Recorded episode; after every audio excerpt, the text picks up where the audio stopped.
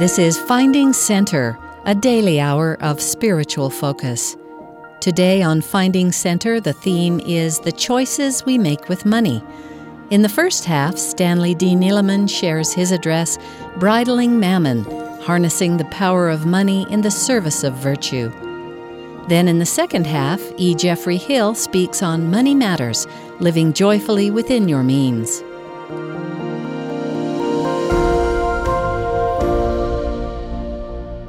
Money is the medium uh, through which we engage the world, and as such, uh, symbolizes our struggle to live in the world without uh, being corrupted uh, by the world. One of my uh, colleagues uh, alluded to that struggle recently when he boldly declared that he had won his battle with money and no longer had any desire to be rich. But when I asked him if that meant uh, that he had all the money he wanted, he replied, Oh, oh no, no, no. I'd like to have more money. Lots more money. Now, we'd all like to have more money. Uh, indeed, uh, our desire for money is so strong that often it is the determining factor in some of our most important decisions, including where to go to school, what to study, what career path to follow, where and, and uh, what to, to, to uh, do as our life's work, whom to befriend, and sometimes even whom to marry. In the extreme, our desire for money may induce us to neglect more important, weightier matters, or even engage in unethical or illegal conduct.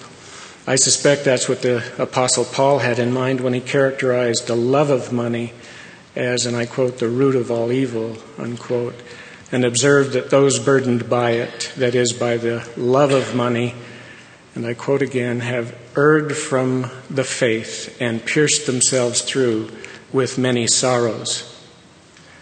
Our yearning for money in part is fueled by the popular myth so carefully cultivated by the commercial media that the capacity to consume high quality goods and services is the measure of a happy and meaningful life. In that regard, uh, consider the Lexus commercial that concludes with the enticing observation anyone who believes that money can't buy happiness hasn't driven a Lexus. Now, uh, there may be some truth to that, right?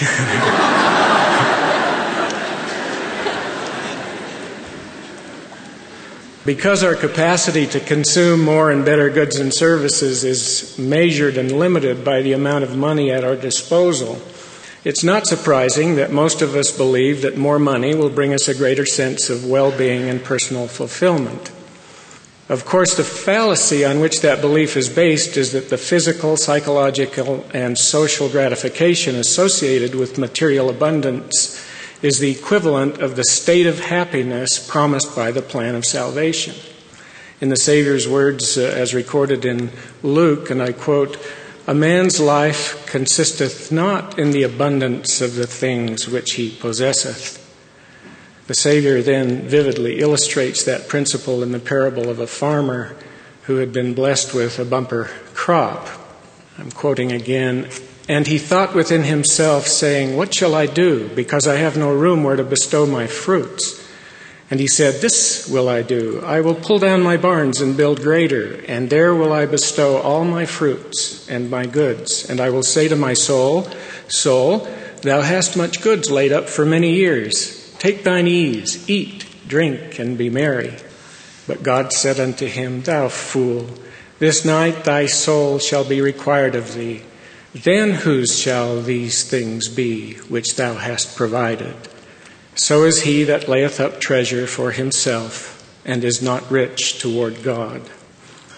The plight of this uh, successful but foolish farmer gives new meaning to the old adage that a fool and his money are soon parted. Or is it uh, a fool and his money or some party? the parable also uh, calls to mind the, the old story about uh, the robber who confronts his uh, victim with the demand, your money or your life. to which uh, the victim responds, Take my life, I'm saving my money for retirement. The central message of this parable is that while the pursuit, accumulation, and expenditure of money may bring temporal comfort, enjoyment, and even some security, it can't uh, of itself produce that happiness which is the promise and end of our existence as children of a divine and eternal Heavenly Father. The term happiness in the gospel sense embodies a mix of spiritual attributes that defies precise description attempts to identify the elements of happiness commonly allude to such qualities of being as love, joy, peace, bliss, contentment, enlightenment. For present purposes, suffice it to say that true happiness is that profound sense of spiritual well being that is the product of living our lives in harmony with our core values, as those values are informed and shaped by our devotion to and desire to please God. It follows that if we pursue and spend money to ends that contravene our gospel based values, we will, be, we will experience a sense of alienation and diminished well being. It does not follow, however, that the pursuit and expenditure of money are vain endeavors that should be eschewed in favor of more virtuous activities on the contrary, prudent involvement in financial matters provides a rich and varied context in which gospel principles can be expressed, validated, and understood. In that sense, the accumulation and expenditure of money can at least facilitate the attainment of happiness. Proper perspective is the key to pursuing and spending money to worthy ends. If we view money primarily as a means of experiencing the self indulgent pleasures associated with consuming goods and services, we likely will save little, borrow excessively, and in the end, find ourselves dependent on others for financial security. If we believe that having money is the proper measure of success and self worth, we likely will pursue it obsessively, hoard it anxiously, and in the end, curse it mournfully. In neither case will our financial endeavors yield any appreciable contribution to our spiritual growth. Consider in that regard King Solomon's reflections on his quest for personal fulfillment through the pursuit of pleasure and the construction of grand monuments to himself and his reign. And I quote, Therefore I hated life, because the work that is wrought under the sun is grievous unto me, for it is vanity and vexation of spirit. Close quote. King Solomon's undisciplined spending of the royal treasure brought him momentary pleasure and lasting emptiness and pain. Following the lament, uh, he declares, and I quote again, For God giveth to a man that is good in his sight wisdom and knowledge and joy. How can we engage the world through its principal medium of exchange and still be good in God's sight? The answer to that question is suggested by the Savior's parable of the dishonest steward found in the 16th chapter of Luke. The parable is about a man who was entrusted with the management of another man's wealth. His master, upon learning that the steward had violated that trust, summarily discharged him. In response, the steward compounded his offense by partially forgiving his master's debtors their debts. His objective was to gain the debtors' favor so that they would, and I quote, welcome him into their houses, close quote. In commenting on the steward's behavior, the Savior observes that the children of the world are, in their generation, wiser than the children of the light. He then admonishes his disciples to use money to make friends. Quote, that when ye fail, they may receive you into everlasting habitations. Close quote. In admonishing his disciples to imitate the steward's shrewdness, the Savior is not condoning the steward's dishonest uh, behavior. Rather, he is simply suggesting that although money is often acquired by dishonest means and employed to unrighteous ends, it can also be used as a means of establishing and nurturing meaningful personal relationships through which we can connect with the saving power of the gospel. Please understand, the Savior is not suggesting that we should use money to buy friends. Nor is he implying that it is appropriate for us to take advantage of another's loneliness by feigning affection in return for financial reward. Manipulation, exploitation, and insincerity have no place in the foundation of eternal relationships. What he is saying is that our wealth, be it meager or abundant, and however acquired, is a gift to us for use in blessing those who come within the sphere of our influence. As we honor that trust, we necessarily will establish and strengthen bonds of eternal fellowship both with those who are the objects of our munificence and with the Savior Himself. And when we fail, that is, when we die and our money is no longer of any utility, they will stand as our friends to welcome us into eternal habitations. Now, before turning to the practical significance of viewing money as an instrument of social virtue, permit me to sound a note of caution. As inhabitants of a society that extols personal gain as its defining value, we are culturally conditioned to assess the worth of ourselves and others based on financial success. To succumb to that inclination and justify doing so by paying lip service to a higher purpose is to turn principle into platitude and forfeit the opportunity to gain true riches. In the Savior's words to the covetous Pharisees, quote, Ye are they which justify yourselves before men. But God knoweth your hearts, for that which is highly esteemed among men is abomination in the sight of God. To avoid money's corrupting influence, we must love only God and our fellow man and embrace only virtue as the defining and motivating force in our lives. If we do so, we will define and validate our financial objectives with reference to gospel principles. We will not spend time accumulating additional wealth if to do so will leave insufficient time to tend to more important matters. We will strike a balance between saving and consumption that best serves our immediate and long range gospel based priorities. We will seize opportunities to use our wealth to enhance the personal growth and well being of the members of our families and to address the needs of our neighbors and our communities. An essential first step in redirecting our financial endeavors to virtuous ends is to formulate a personal financial plan based on gospel principles. The gospel principles that will govern the formulation of such a plan include self reliance, gratitude, integrity, stewardship, prudence, justice, loyalty, trust, tolerance, kindness, compassion, sacrifice, generosity. The strategic elements of a plan founded on and informed by those principles necessarily will include first, generating sufficient disposable income to maintain a comfortable but prudent standard of living for ourselves and our families. Second, enhancing and maintaining our earning capacity through the pursuit of education and the development of good work skills and habits. Third, avoiding debt as a means of financing consumption. Third, implementing a savings and investment program to meet anticipated expenditures and provide a source of capital to compensate for our diminishing earning capacity as we age. Fifth, faithfully paying our tithes and offerings. And sixth, employing our surplus to foster and reward virtue in our families, in our neighborhoods, and in the larger society.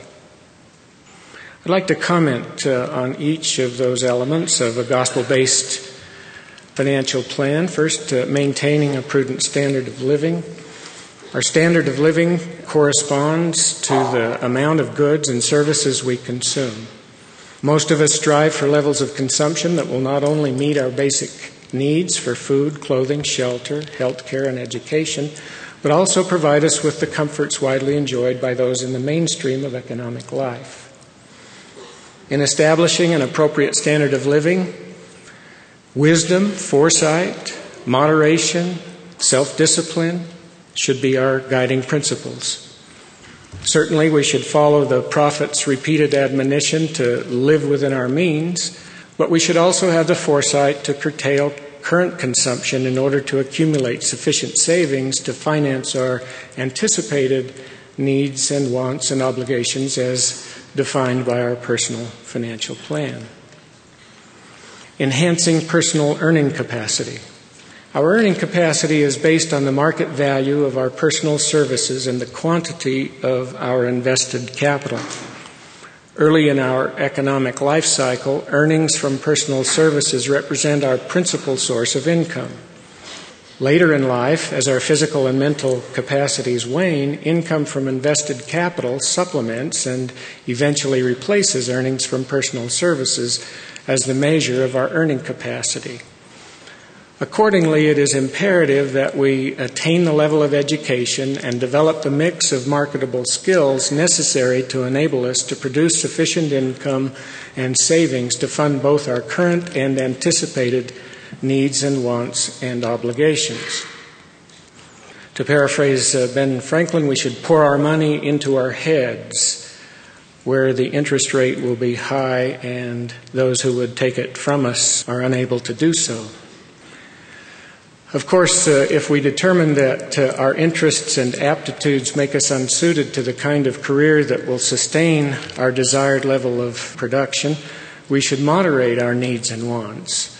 A higher standard of living is not worth spending our working life in a job we dislike or to which we are not uh, well suited.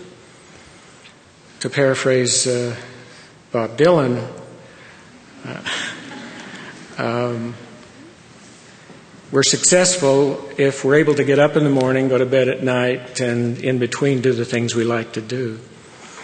Uh, in choosing a career, the governing principle should be follow your bliss. Avoiding debt. When our income is insufficient to meet uh, our perceived needs and wants, we may be tempted to resort to consumer debt to make up the shortfall. And it's so easy, isn't it? We're, we're bombarded by offers of pre approved credit cards, so called paycheck loans, and financing arrangements with zero down and no payments until next year. But rarely is it advisable to fund consumption through borrowing. Debt must be repaid with interest. It thus serves to limit the borrower's capacity to fund consumption in the future, and the high rates of interest associated with consumer debt significantly increase the cost of current consumption. In the words of J. Reuben Clark, once in debt, interest is your companion every minute of the day and night. You cannot shut it or slip away from it. You cannot dismiss it. It yields neither to entreaties, demands, or orders. And whenever you get in its way or cross its course or fail to meet its demands, it crushes you. More recently, President Hinckley's expressed alarm over the crushing debt load of members of the church and concluded with the following admonition. I quote, I urge you to be modest in your expenditures. Discipline yourselves in your purchases to avoid debt to the extent possible. Pay off debt as quickly as you can and free yourselves from bondage. Of course, not all debt is inappropriate. Generally, it is prudent to incur debt to finance our education and the development and maintenance of work skills. We can also defend borrowing to finance tools and equipment, a personal automobile, and a personal residence. But of course, even when borrowing is justified in principle, prudence dictates that we should incur no more debt than we can comfortably pay and that we should pay it off as quickly as possible. Saving and investing. To ensure that there will be sufficient income from investments to replace our diminishing income from personal services, it is important to regularly save and invest a portion of our income from personal services. In formulating our savings and investment strategy, prudence should be our guiding principle. A prudent investor invests with a view toward preservation rather than speculation. He understands the relationship between risk and return and appreciates the wisdom of diversification. When presented with the prospect of high returns, he does not let greed blind him to the associated risk or induce him to invest more than is warranted. A prudent investor also understands that past performance is not necessarily an accurate predictor of future performance. There are just too many imponderables and too much randomness in the financial markets to assume that we can accurately forecast investment results based solely on past performance. In my personal experience, the only prediction that can be made with reasonable certainty is that if I invest in it, the value goes down. Some seek to justify their imprudent investment decisions on the ground that the Lord will ensure their success because of their righteous lives. I hope no one here believes that there is necessarily a direct correlation between righteousness and financial success. In an economy that tolerates market manipulation, insider trading, and questionable accounting practices, the unrighteous will continue to get rich. While we should count whatever financial success we achieve as a blessing, we make a grave mistake if we use it as a sign that we have found favor with God. Paying tithes and offerings. As the source of all of our gifts and blessings, our Heavenly Father has first claim on our income and accumulated wealth. And yet He requires of us only tithes and offerings. Payment of a full and honest tithe and generous fast offerings uh, is a way of acknowledging our dependence on God for all of our sustenance. It is also an expression of trust in Him and His promise that if we pay our tithing, He will bless us. While in graduate school, Sister Neeleman and I, like many of you today, had to make do on very meager income. So meager, in fact, that, that I couldn't see how we could stay in school and also pay our tithing. Sister Neeleman, uh, my divine intervention, alarmed by my faithless attitude, uh, insisted that we counsel with the bishop, and the bishop, after listening to my rationalizations, made me an offer I couldn't refuse. He said, Pay your tithing each month, and if you don't have enough to meet your other obligations, I'll personally make up the shortfall. I readily agreed to the terms. but then he administered the coup de grace. Brother Neeleman, why are you so willing to trust me to meet your needs and so unwilling to trust the Lord?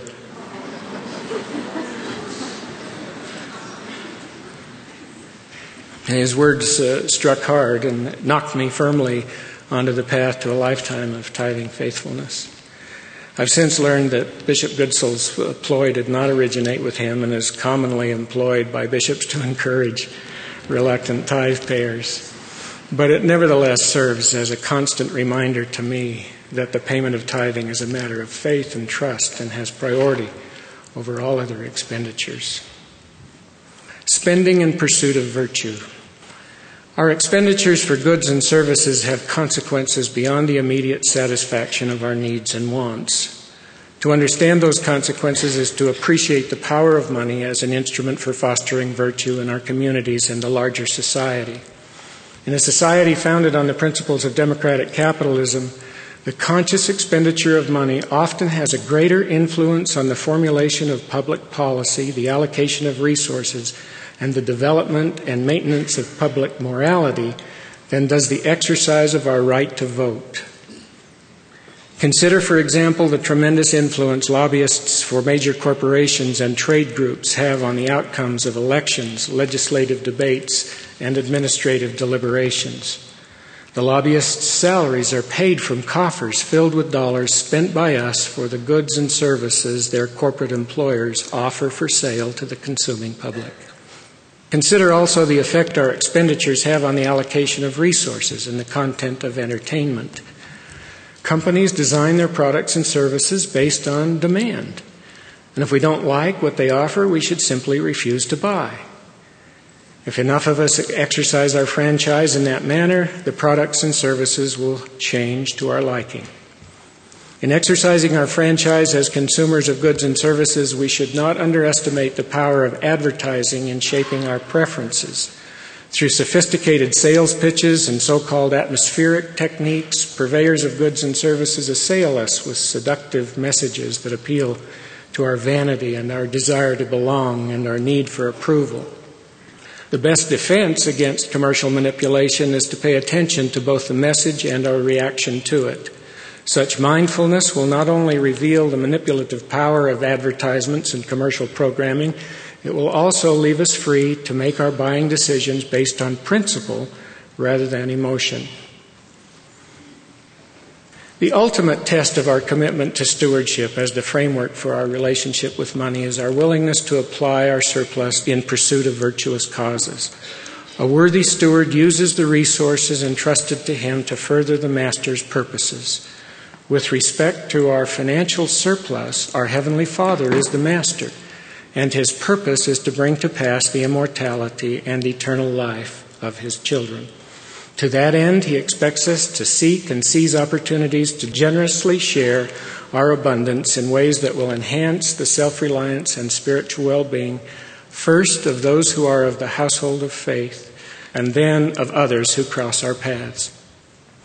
All of us, in some manner and degree, have been both the benefactors and the beneficiaries of such selflessness. And in the process, we have gained true and enduring friends with whom we will find place in eternal habitations. In conclusion, I direct your attention once again to the 16th chapter of the Gospel of Luke. In verses 10 through 12, the Savior emphasizes the relationship between the proper use of our material blessings and our prospects for eternal life.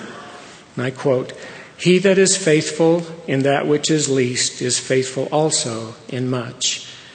And he that is unjust in the least is unjust also in much. If therefore ye have not been faithful in the unrighteous mammon, who will commit to your trust the true riches?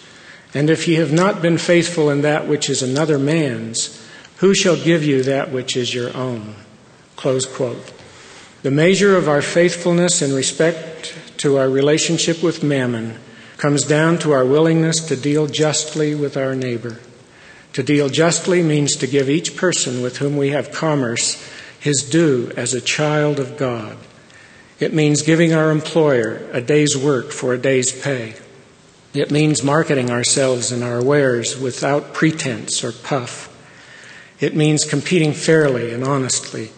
It means eschewing techniques that take advantage of a potential customer's naivete or other vulnerability. It means paying our taxes and other obligations. It means being generous in our tithes and offerings. It means sharing our abundance with those in need, expecting nothing in return. Only if we deal with others on that basis will the Lord entrust to us the true riches of which He speaks. To that end, may we be blessed. In the name of Jesus Christ, amen. You've been listening to Finding Center. Our theme today is the choices we make with money. We've just heard from Stanley D. Neeleman after the break, we'll return with E. Jeffrey Hill for Money Matters Living Joyfully Within Your Means.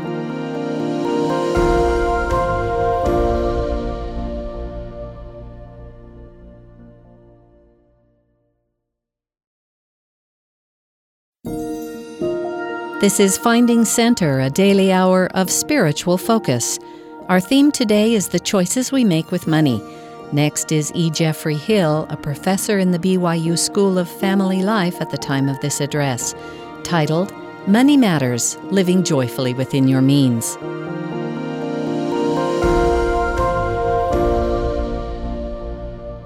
Each year, I teach almost a thousand BYU students about family finance in SFL 260. Oddly enough, the purpose of this course is not to teach students how to get rich. Instead, the goal is to help students gain a stewardship perspective and wisely manage money to joyfully strengthen family relationships. As a bonus, this class fulfills the quantitative reasoning general education requirement. At the beginning of each semester, I tell my class to remember three things, and I invite you to do the same. First, life is hard. But you can do hard things. With the help of the Lord, you can do anything He wants you to do, even balance a budget or invest in a mutual fund. Second, when life doesn't go as planned, don't get frustrated. Make the best of it. Most of the time, things don't go as planned, especially in financial matters. And if you don't make the best of it, you'll spend most of your life feeling frustrated. And finally, third, T, T, T. Things take time. In fact, the best financial plan is the get rich slowly plan, where you safely and systematically invest. Whenever I talk about finances, I'm reminded of a story I heard about a college freshman who didn't budget very well. He kept running out of money before he ran out of month. One night, the student texted home, No mun, no fun, your son. His wise father texted right back, How sad. Too bad, your dad. I hope my talk this morning will help you avoid the plight of this student.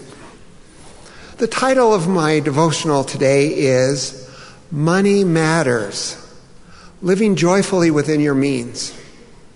To introduce this theme, I would like to get personal and briefly share some things I have learned over my lifetime about money and joyful living. A long, long, long, long time ago, Juanita Ray and I met while attending BYU. We played racquetball together, courted for a time, and were married in the temple. As newlyweds, we had no money. We lived in a tiny two room apartment with low ceilings.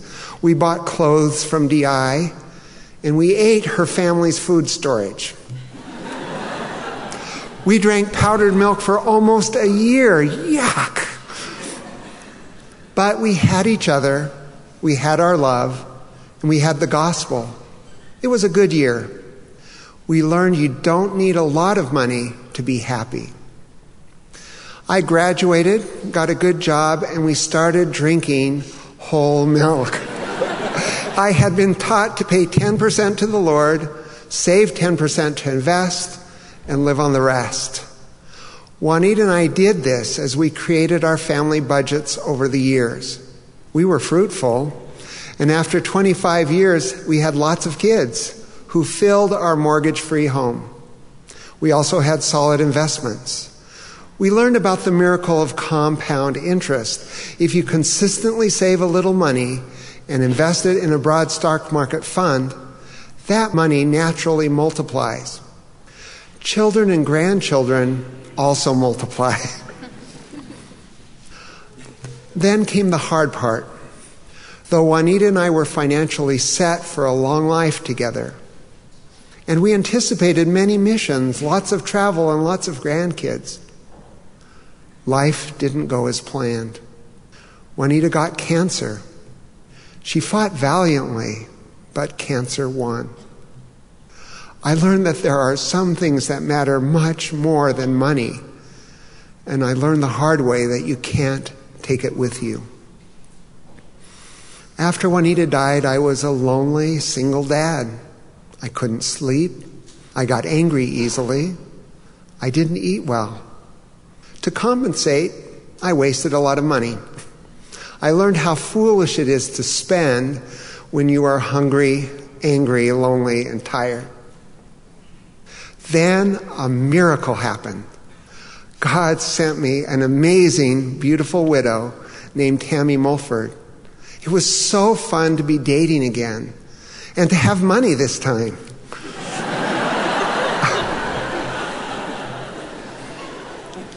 Tammy and I fell in love and were married in the temple. What pure joy. What a good woman. Takes a remarkable person to marry a stuffy old BYU professor with so many kids. Juanita and I are both eternally grateful to Tammy.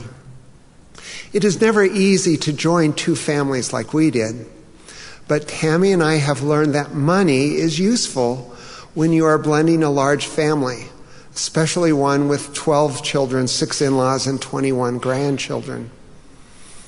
One final note when the kids were older, Tammy took the initiative to go back to graduate school. Now she blesses many as an excellent marriage and family therapist and an adjunct professor right here at BYU. This was only an option because we had the financial resources to do it. We learned that money makes important things possible. Okay, that's my life story. Let's get back to today's theme Money Matters, living joyfully within your means. Finances can be perplexing for many of us, but this morning I hope to make them a little simpler. I will first briefly explore why money matters to families. Then I will share five practices to help you live within your means and thus claim the blessings of joy. This is exciting. Let's get started. First, money matters. The choices we make with money at, are at the heart of mortality's test. Will we choose to waste our resources upon transitory pleasures? Or will we choose to serve others and build up the kingdom of God? Will we choose to act on impulse and burden ourselves with debt? Or will we act prudently so that money becomes a tool for family joy and not the cause of stress and worry? Money matters to a husband and wife in their marital relationship. Indeed, much research shows that financial difficulties are often associated with marital stress and even divorce. Dr. Bernard Poduska reflected the saying, married for better or worse, or until debt do us part, seems to reflect today's marital realities more accurately than does the traditional vow. A word of advice for those seeking an eternal mate, and you know who you are. an important criterion for a future spouse is the way they handle money. Money also matters to parents and children. Parents have a sacred responsibility to rear their children in love and righteousness. And this includes teaching their children about finances. Elder Joseph B. Wirthlin taught Too many of our youth get into financial difficulty because they never learn proper principles of financial common sense at home. Teach your children while they are young. There are many ways parents can teach children about money. One practice our family adopted was to establish a family bank. Until they graduate from high school, our children may invest their money in and borrow money from the family bank. Money invested earns 10% interest per month, compounded monthly. Wow, that's a good deal. Money borrowed, though, also costs 10% interest compounded monthly. This arrangement quickly teaches children that the smart decision is to save and earn interest, and that the foolish decision is to borrow and pay interest. Though money is important, we must view its purpose with an eternal perspective. Money is meant to be a means for serving our families and our God. When consecrated to those purposes, it is of great worth. However, when money becomes an end unto itself, it derails us from our eternal purposes. When we focus too much of our time, talents, and energy on making money, we sin. The Apostle Paul taught this. The love of money is the root of all evil. Okay, you've seen how money matters.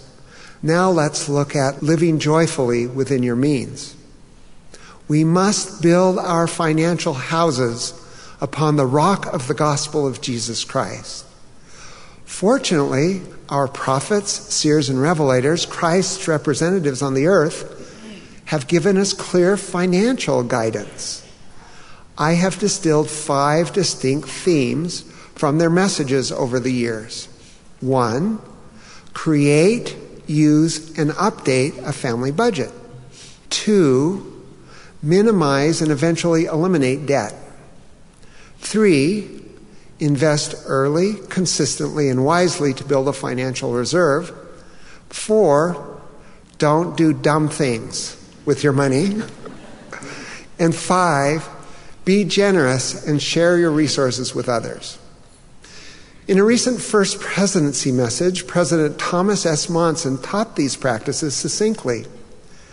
We encourage you to look to the condition of your finances. We urge you to discipline yourselves in your purchases to avoid debt. Pay off debt as quickly as you can and free yourselves from this bondage. Save a little money regularly to gradually build a financial reserve.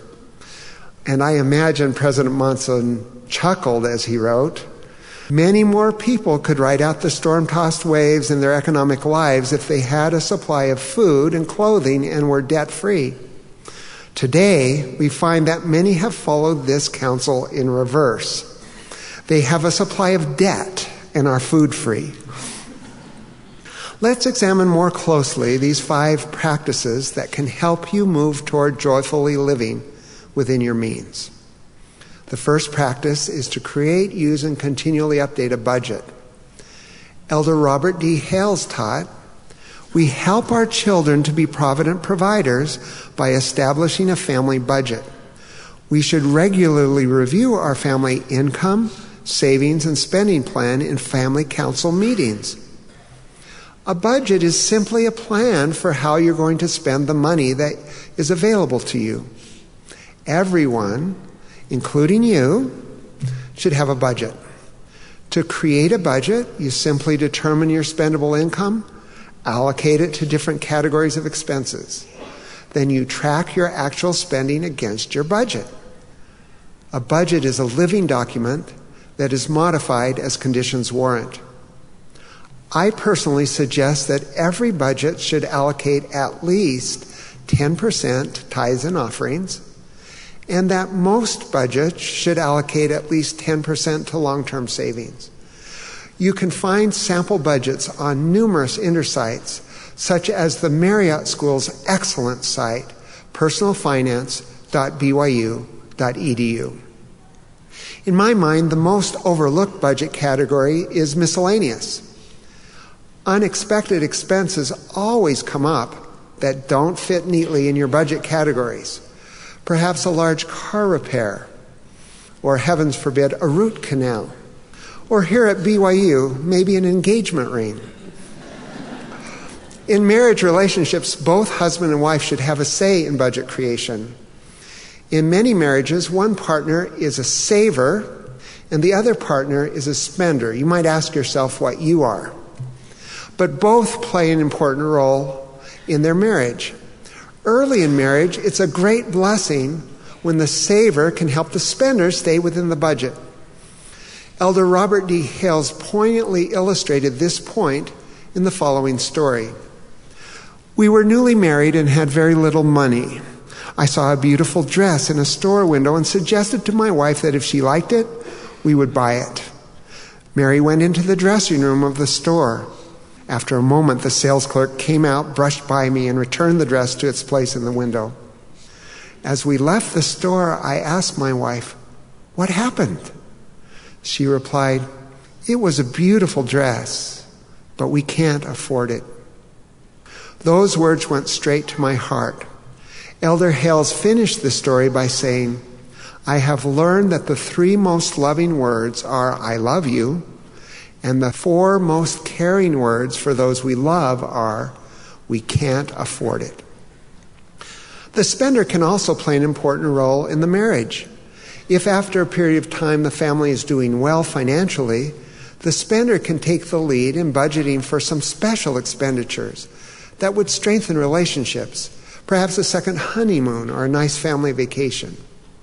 I invite each of you to create, use, and update some form of a budget for the rest of your life. The second practice is to minimize and eventually eliminate debt. President Thomas S. Monson recently quoted President J. Reuben Clark Jr. when he said, Once in debt, interest is your companion every minute of the day and night. You cannot shun it or slip away from it. And whenever you get in its way or cross its course or fail to meet its demands, it crushes you. So, is any debt legitimate? The Counsel of Church Leaders on Debt was recently summarized by Elder Robert D. Hales. Some debt incurred for education, a modest home, or a basic automobile may be necessary to provide for a family. I might add that necessary debt for a BYU education usually pays off quite well. A recent study revealed that the cost of a BYU education had the highest return on investment of any university in Utah. Go Cougars. Here, I would like to interject what I believe is the biggest financial mistake made by recent BYU graduates. It's buying a house that is beyond their means. There's a reason for this problem. When you apply for a mortgage loan, you're asked about your debts. Tithing represents a debt worth 10% of your income, reducing the amount you can afford for a house payment. Please treat 10% of your income as a debt when considering how much you can really afford to pay for a home. Now, if you already have debts, the key is to include a debt repayment category in your budget. The money allocated to this category is applied each month as an extra payment to the debt with the highest interest rate until it's eliminated. Again, personalfinance.byu.edu has excellent advice on this topic.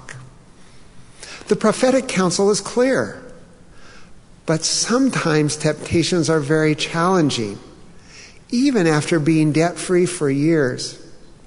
Let me make a confession here and share another personal experience. Tammy and I have committed to follow the prophet and live debt free within our means. We don't have any mortgage nor any other debt. We do make a car payment each month, but instead of paying a car dealership, we make a deposit in our own car savings account. A little while ago, we took about four years of car savings, went shopping for a new car. We really liked a base model Toyota and it fit our budget perfectly.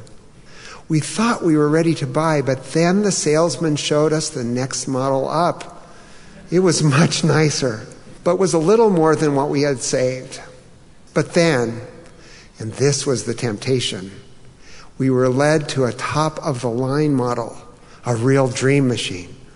Now, I've never really been infatuated with cars.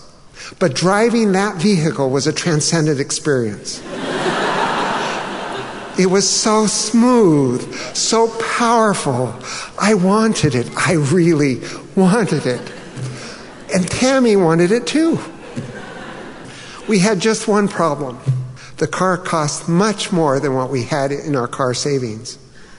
The salesperson enthusiastically showed us that with our large down payment, our monthly car payment would be a pittance, very affordable.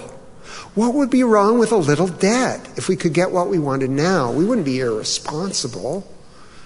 We were so tempted. Fortunately, Tammy and I don't make major financial decisions on the spot. We talk about it, pray about it, sleep on it, and make the final decision when we're fresh and hopefully more inspired. So we went home and tried to talk ourselves into this brief excursion into debt. But alas, we didn't feel good about it. So we decided to wait. When I told this story to my family finance class at BYU, one student asked, Dr. Hill, why don't you just buy a used version of the car that you want? It's better financially anyway. He was right. It is more economical to buy a used low mileage car than to buy a new car. I got excited. Right after class, I searched Carfax.com and found a beautiful car with low miles in Rexburg, Idaho that fit our budget. My dad lives in Rexburg, so I asked him to take a test drive. He called back and said that was the best car he'd ever driven. if I didn't buy it, he would. I bought the car on the spot over the phone on condition that my wife would approve it, though I knew she would. Our anniversary was coming up, so I decided to surprise Tammy. I asked her to give me 24 hours to celebrate with a little getaway. We packed our bags and headed north on I 15. Tammy kept guessing where we were headed, and it's impossible to get anything over on Tammy. But this time I did. But I just kept saying to her, uh, You'll just have to see where we're going, dear. She had no clue. When we neared the car dealership, I said, Hey, let's just stop here for a moment. We walked into the showroom, and there was our gorgeous, new looking used car draped in happy anniversary balloons. Tammy squealed in delight and nearly hyperventilated. But a few seconds later, she got her breath and she got concerned and she protested, But Jeff, we can't afford this new car. When she heard that we could pay cash for this used car, she hugged me, gave me a kiss, and said I was the smartest husband ever. That is an experience I will always remember. I can honestly tell you that when you're true to a commitment to live debt free within your means, you can live joyfully and claim blessings. The third practice is to invest early, consistently, and wisely to build a financial reserve. Elder Joe J. Christensen said in the April 1999 General Conference there are those with average incomes who, over a lifetime, do amass some means. And there are those who receive large salaries who do not. What is the difference? It is simply spending less than they receive, saving along the way, and taking advantage of the power of compound interest. Albert Einstein is quoted as saying, Compound interest is the eighth wonder of the world. I invite my students in class, and I invite you today to begin to invest now. If you don't have much money, that's okay. You can start as small as $1 a month automatic withdrawal from your checking account through some mutual funds that cater to the small investor. However, in this regard, it is very important to remember that though money matters, it is simply a means to do something more important. Having a lot of money when you retire because you've made wise investments is meaningless in and of itself. The money only has value as it is used to do God's work with your family and elsewhere. The next practice is simply don't do dumb things with your money. When dealing with money, use your common sense. If it sounds too good to be true, it probably is. My first suggestion is to avoid speculation. Speculation is any investment that promises a greater than market rate return. Most of these are scams or extremely high risk ventures. In a letter from the First Presidency, members of the church were warned about those who use relationships of trust to promote risky or even fraudulent investment and business schemes. My next suggestion is to avoid home equity loans. When property values go down, home equity loans can lead you to be upside down in your home. Now, this doesn't mean you are standing on your head in your living room. It does mean you cannot sell your home for what you owe on it. When that happens, you become a prisoner in your home because you can't sell it. Worse yet, many in this situation have lost homes because they couldn't afford the payments when financial challenges occurred. Please, in the future and now, be very careful when considering a home equity loan. Another suggestion is to avoid impulse purchases. I recommend you make a policy to never make a major purchase on the spot. Go home, have dinner, Talk about it with your spouse or someone else that you trust. Pray about the decision and decide later whether or not to make the purchase. You can remember this advice with the acronym HALT. H A L T. Don't make major purchases when you are hungry, angry, lonely, or tired. The final practice for living joyfully within your means is to be generous and share your resources with others. The prophet Jacob provides us with some excellent counsel about riches and how they should be used. But before ye seek for riches, seek ye for the kingdom of God. And after ye have obtained a hope in Christ, ye shall obtain riches if ye seek them, and ye will seek them for the intent to do good.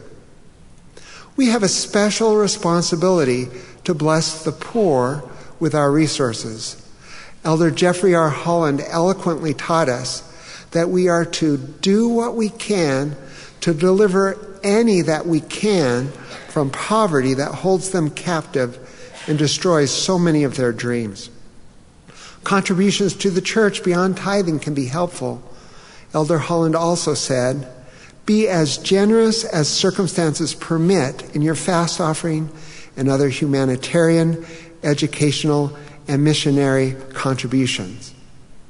There are also so many ways to use your means personally in anonymous and ad hoc giving. Just one example.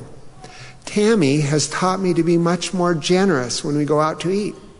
She was a waitress earlier in life, so she is very aware of how much work servers do just to make ends meet.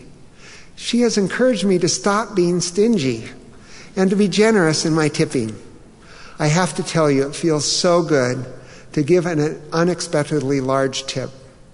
I appreciate Tammy's generous spirit. I invite you to be thoughtful and prayerful as you find ways to be generous and share with your resources with others. I promise that you'll feel joy as you do so. Okay, we've had a good talk today. Let me conclude with a quote and my testimony.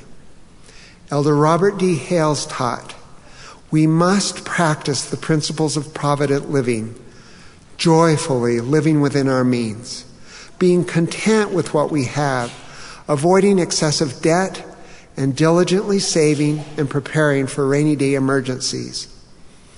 Brothers and sisters, I have a testimony that when we understand that money matters, and when we take the time to budget, eliminate debt, invest wisely, make smart decisions, and share our resources, we receive both material and spiritual blessings. I testify that we must build our financial homes upon the rock of the gospel of Jesus Christ. If we do this, when the rains of recessions descend, the floods of layoffs come, and the winds of high interest rates blow and beat upon our houses, our houses will not fall for they will be founded upon the rock of Jesus Christ. I invite you, I plead with you to live joyfully within your means for the rest of your life. In the name of Jesus Christ, amen. You've been listening to Finding Center. Join us every weekday for an hour of inspiration and spiritual focus. Today's theme was the choices we make with money, with thoughts from Stanley D. Neeleman and E. Jeffrey Hill. Find links to the full text, audio, and video of these addresses at byuradio.org slash finding center.